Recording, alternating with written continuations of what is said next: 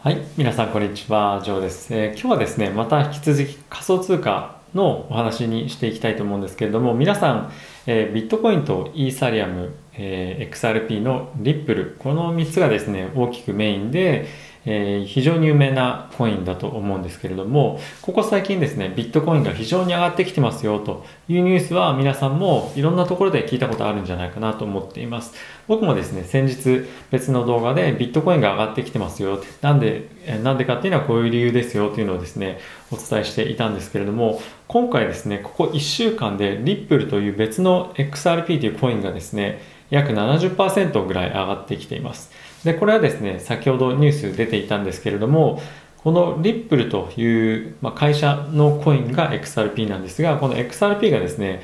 バンコブアメリカと、え新たにパートナーを結んで、え共同でですね、まあ、他にもいろんな銀行がパートナーに入ってるんですが、この、え XRP というコインを使ったネットワークを一緒に統治していきましょう。そしてさらに発展をさせていきましょうというパートナーをですね、パートナーになったという発表がありました。これはですね、えーリップルネットメンバーズという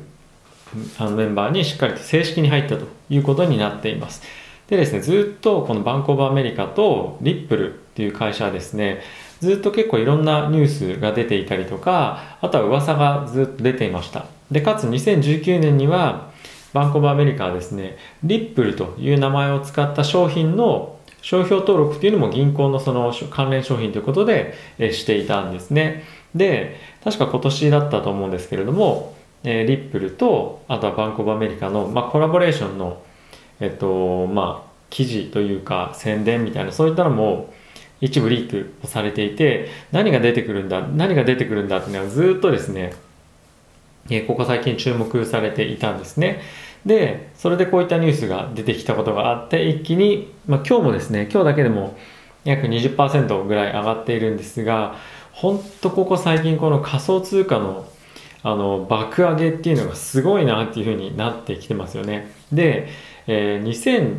2017年の時いろいろチャート見てくださると分かると思うんですけれども今のビットコインとですね大体同じぐらいのレベルのところまで上がってきてその後急落という形だったんですけどもじゃあその時と今で何が大きく違うのかっていうところを、えー一つを挙げるとすれば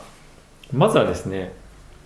以前は個人が主導で取引をしていた相場だったんですけども今回はですね皆さんいろんなところでニュース聞くとこんな投資家がですねあのビットコインいいって言ってたんだよと。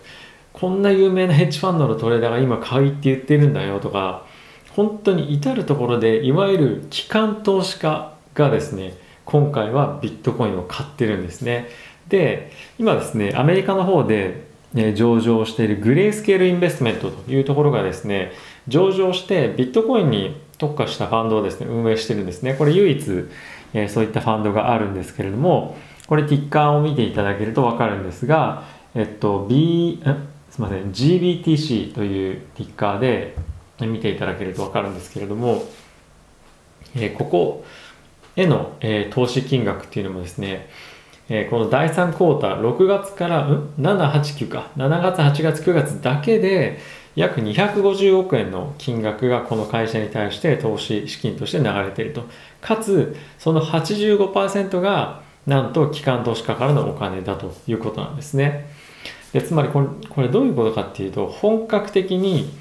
えー投資している人々、投資のプロたちが、これは資産だというふうに認めたということなんですね。以前までだったら本当にボラデリティが高すぎて、なかなか触るのが怖いという形だったと思うので、個人ばっかりだったと思うんですけれども、まあ、今回はですね、もうこんなビットコインをトレードできるように ETF もできていますし、えー実際にこのバンコブアメリカというような会社が、今回リップルの方ですけれども、これをですね、今後、えー国際的にですね、資金の、えっ、と、まあ、輸資金の、なんていうんですかね、輸送っていうんですか、あの、送金ですね。送金とか、あとは、セトルメント、あの、取引について使っていきましょうという形で今後発展していくということなんですね。で、これってすごくないですか？以前までであれば、ビットコインとかリップルとかイーサリアムとかって、通常やっぱりいろんなところでも使えないわけじゃないですか、持ってても。ですが、ただ今後は徐々に徐々にえー、スクエアですとか、あとペイパルなんかもサービス今後始めてますけれども、えー、徐々にいろんなところで実際にお金として使えるようになってくると。人に対して送金できるように簡単になってくるってことは、じゃあこれいくらいくら貸したけど、じゃあこのビットコインこれぐらいで払うねとかができるように本当になってくるってことなんですよね、現実に、現実的に。かつそれを受け取ったことで、じゃあこれで支払いをしようとか、これを買い物しようとか、いうふうにできるようになってきてるんです。で、ここ最近ではですね、いろんな、えー、仮想通貨の会社とかが、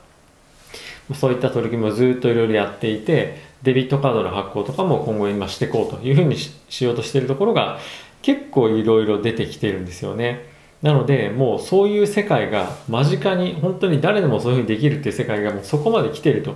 いうような今状況になっています。でかつもういろんな人が言ってるんですけどゴールドって、えー、持ち運びづらいじゃないですか。なので金の延べ棒を持ってるよりもビットコイン持ってる方が安全だし機能的だしっていうふうに言い始めてましたねこれ前回の動画で僕は。でかつもっとあの大事なことがあると僕は思ってるのは、えー、ゴールドよりもビットコインの方がもう流動性があるんですよね。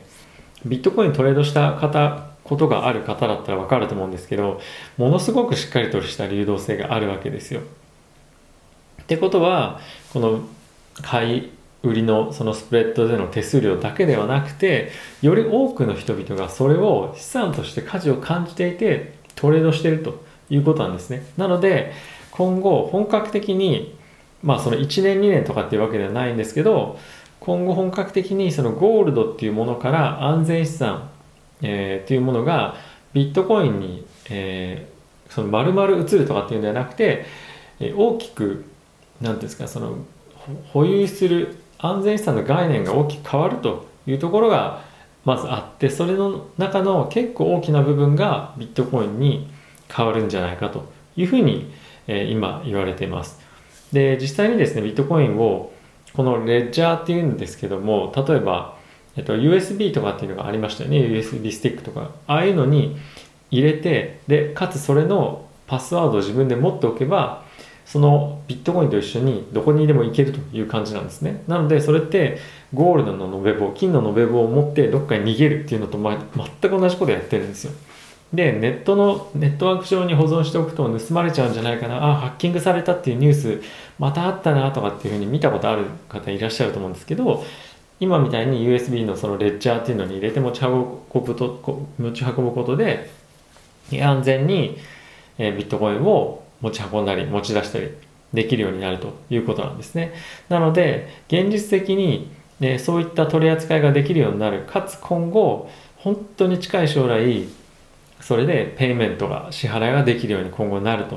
いうような今もう状況になっています。でかつ本当にもうアメリカで2番目に大きいバンコブアメリカっていう銀行がえーリップルを今後積極的に活用していこうと。でも送金に関してもですね、いろいろトライアルをやってるそうなんですけれども、えそういったトライアルももうやってると。で、え今回こういった発表があったことで、えまた、まだまだ今こうやって話してるうちにもどんどんどんどんリップル上がっていってますけども、えこういった傾向が他の通貨でも出てくると思うんですが、ま僕はですね、もしあの仮想通貨取引をされようという方がいらっしゃるのであれば、まあ、基本的に僕はですね、ビットコイン、リップル、イーサリアムっていうところがいいんじゃないかなと。まあ、ライトコインとかもね、あると思うんですけど、でなぜかっていうと、お金がなぜ価値があるかっていうと、それに対してみんなが価値があると思ってるからなんですよね。ただの紙っぺらじゃないですか。紙幣って。で、コインってただの、えー、例えばアルミだったりするわけじゃないですか。ゴールドだったり。で、なぜそれにみんなが価値があるか、お金として通用するかっていうのはそれをお金だとみんなが信じてるからなんですね。この紙を。なので今回のゴールド、えー、ビットコインも同じですよね。ただのデジタル何にも価値ないんじゃないと思ってもみんながそれに価値があると思えばもうそれがお金になるわけですね。っていうことはより多くの人々がお金だと認めている、えー、使われる可能性がある汎用性があるものがお金として今後使われていくってことはじゃあ今何かっていうとメインは今の3つまあプラスライトコインぐらいかなと思っています。なのでまずじゃあどれから持って持ってみたらいいんだろうどういうどれから投資してみたらいいんだろうと。いうことを考えてみると、えー、まずはそういったところからトライもしくは注目していただけるといいんじゃないかなと思っています。本当にですね、今、著名な投資家、たくさん投資をしているので、じゃあ今すぐ買ってくださいってわけじゃないんですけど、あの、僕は長期的にあの見て持っておいた方がいいんじゃないかなと思いますし、えー、ゴールドとか、なんかそういったものを持ってるよりも、アップサイドもあれば、面白みもあるというところかなとは思うので、えー、少し、えー、資産の分散という観点でもえ現金持っててもしょうがないと思うんで、えそういったところに少し入れてみるのもいいんじゃないかなと思います。えこのチャンネルではですね、引き続きここ最近やっぱビットコインの動きも仮想通貨の動きも非常に、えー、なんていうんですかね、荒ぶれている動きを、えー、面白い動きをしているので、えー、定期的に配信をしていこうと思います。ということで、また次回の動画でお会いしましょう。さよなら。